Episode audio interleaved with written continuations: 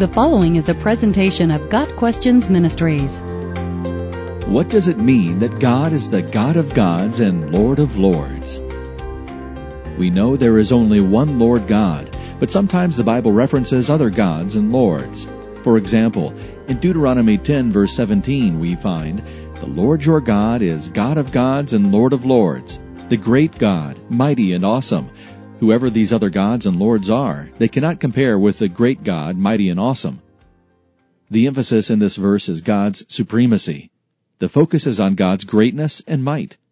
When he is called God of gods, we understand it as a reference to the God who is more powerful and greater than any other so-called God. The verse does not teach the existence of other real gods. Rather, God says, I am the Lord, and there is no other. Apart from me, there is no God. Isaiah 45 verse 5. See also Isaiah 43 verse 11. Being the God of gods, the one true God towers over anything else that might be worshipped he alone is worthy of worship. Idols have no power. All the gods of the nations are worthless. 1 Chronicles 16 verse 26. Psalm 97 verse 7 adds, All who worship images are put to shame, those who boast in idols.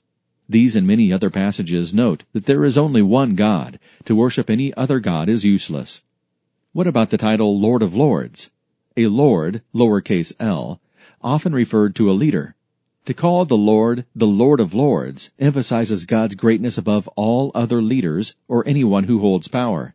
As a result, the psalmist writes, Give thanks to the Lord of Lords, for his steadfast love endures forever. Psalm 136 verse 3. In the New Testament, we find the phrase Lord of Lords used on three occasions in reference to Jesus.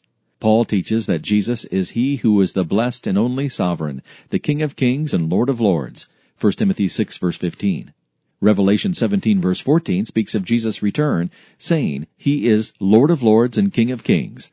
Revelation 19 verse 16 adds, On his robe and on his thigh, he has this name written, King of kings and Lord of lords.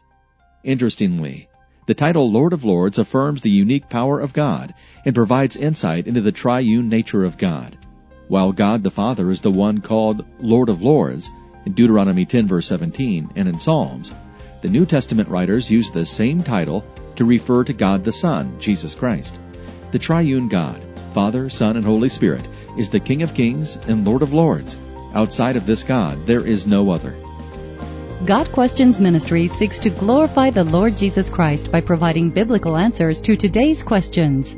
Online at GotQuestions.org.